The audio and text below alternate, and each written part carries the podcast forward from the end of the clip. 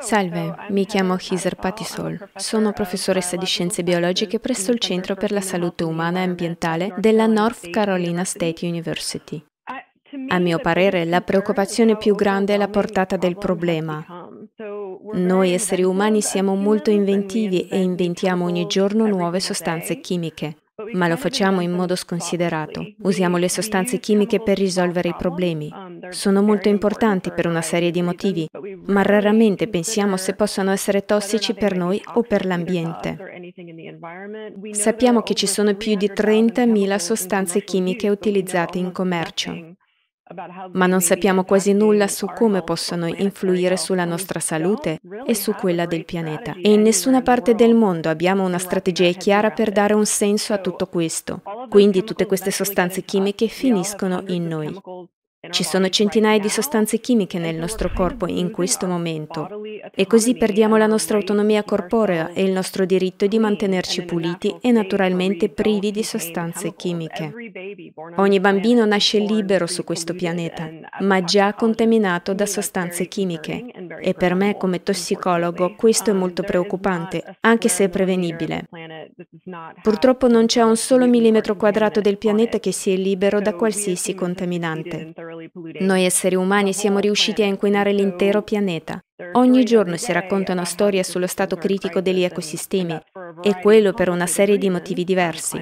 Ovviamente il cambiamento climatico viene prima di tutto, ma ci sono anche tutti questi inquinanti. Esistono quindi interconnessioni tra cui gli inquinanti chimici che contribuiscono alla distruzione dei nostri ecosistemi. Credo che la gente non veda sempre la relazione tra il cambiamento climatico e le sostanze chimiche tossiche.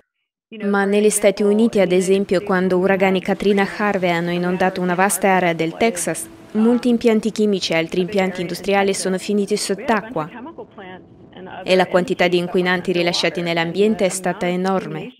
Di solito le persone pensano alle inondazioni come sto perdendo la mia casa e i miei mobili e in questo momento è tutto orribile.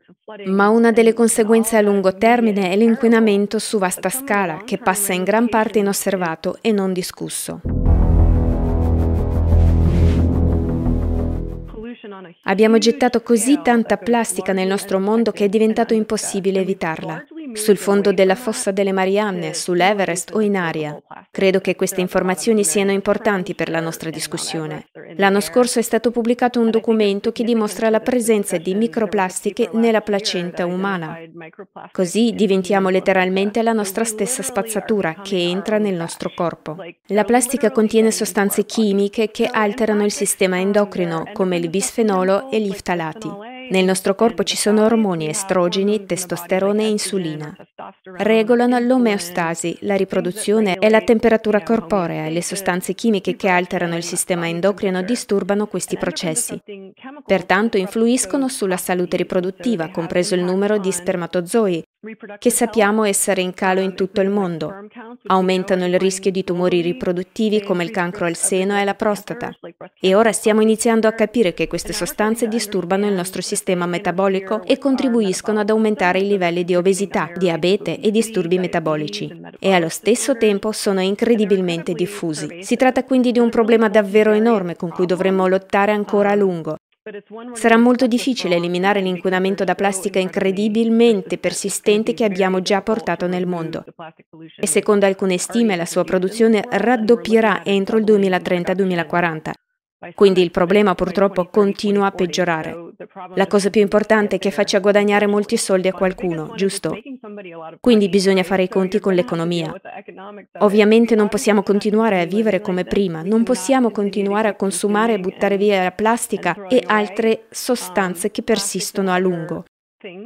Ma allo stesso tempo siamo una specie molto intraprendente, creativa e sorprendente e sappiamo che ci sono alternative, che possiamo creare sostanze chimiche più sicure. Sono sicura che possiamo sostituire la plastica. Dobbiamo solo volerlo fare. E questo problema richiede un approccio multiforme per risolverlo. Quindi la questione se possiamo ridurre l'inquinamento attraverso la legislazione è piuttosto complessa perché le leggi variano da paese a paese. Alcune sono molto severe, altre no, e il livello di applicazione può variare. È possibile approvare un'ottima legge, ma poi semplicemente non applicarla, oppure può essere necessario molto tempo per agire in merito. Credo che sia necessario che alcuni paesi o alcuni gruppi riescano davvero a raggiungere l'armonizzazione globale.